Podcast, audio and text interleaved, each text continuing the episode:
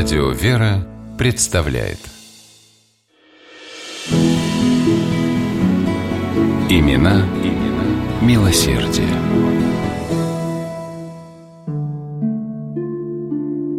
Добрыми делами нужно украшать душу, любил повторять святитель Тихон Задонский.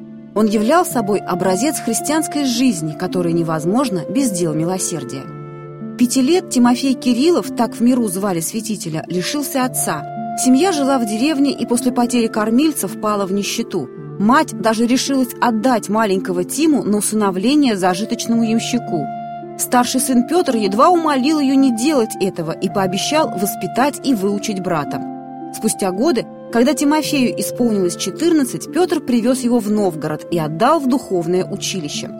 Способный юноша быстро выбился в лучшие ученики. Вскоре училище преобразовали в семинарию. Тимофея оставили там учиться, а потом и преподавать. Он получил имя Тихон в 1758 году, когда был пострижен в монашество, а уже через год служил ректором Тверской семинарии. Возглавив ее, отец Тихон старался сделать образование более понятным и доступным. Так, к примеру, лекции по богословию он читал на русском языке, а не на латыни. Узнав об этом, на занятия, кроме студентов, приходило много посторонних людей. Но долго наслаждаться речами талантливого богослова жителям Твери не пришлось. Отец Тихон получил назначение в Воронеж, где занял епископскую кафедру. Воронежская епархия к тому времени находилась в плачевном состоянии. Больше всего огорчений Тихону доставляло невежество населения. Верующих было мало, а образованных и того меньше.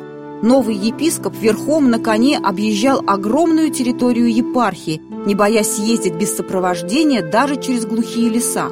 Знакомился с людьми, открывал школы, привлекал народ в храмы, уговаривал богачей жертвовать бедным деньги – и сам практически все свои средства тратил на благотворительность. Владыка руководил Воронежской духовной семинарией. Он разрабатывал учебные программы, материально поддерживал семинаристов, пригласил для них лучших педагогов, на свои деньги приобретал книги для библиотеки.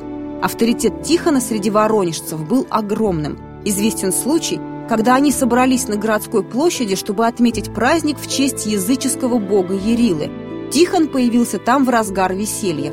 Он обратился к людям с такой горячей проповедью, что они поспешили разойтись, а на следующий день просили у епископа прощения и больше никогда сомнительный народный праздник не отмечали.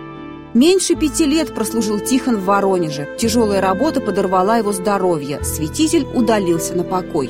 Ему назначили небольшую пенсию, а местом жительства определили монастырь городка Задонска – Жил Тихон скромно, сразу по приезде раздал почти все свое имущество.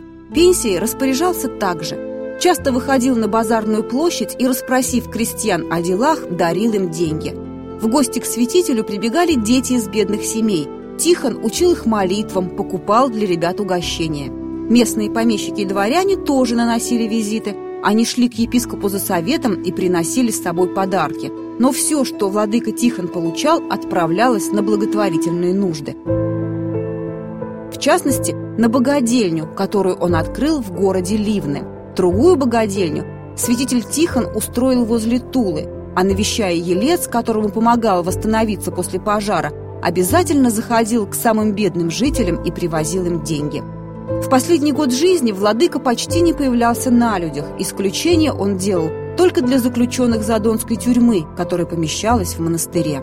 Святитель Тихон умер за год до своего 60-летия. Когда в 1846 году в монастыре Задонска открывали мощи владыки, в небольшой городок съехалось 300 тысяч богомольцев.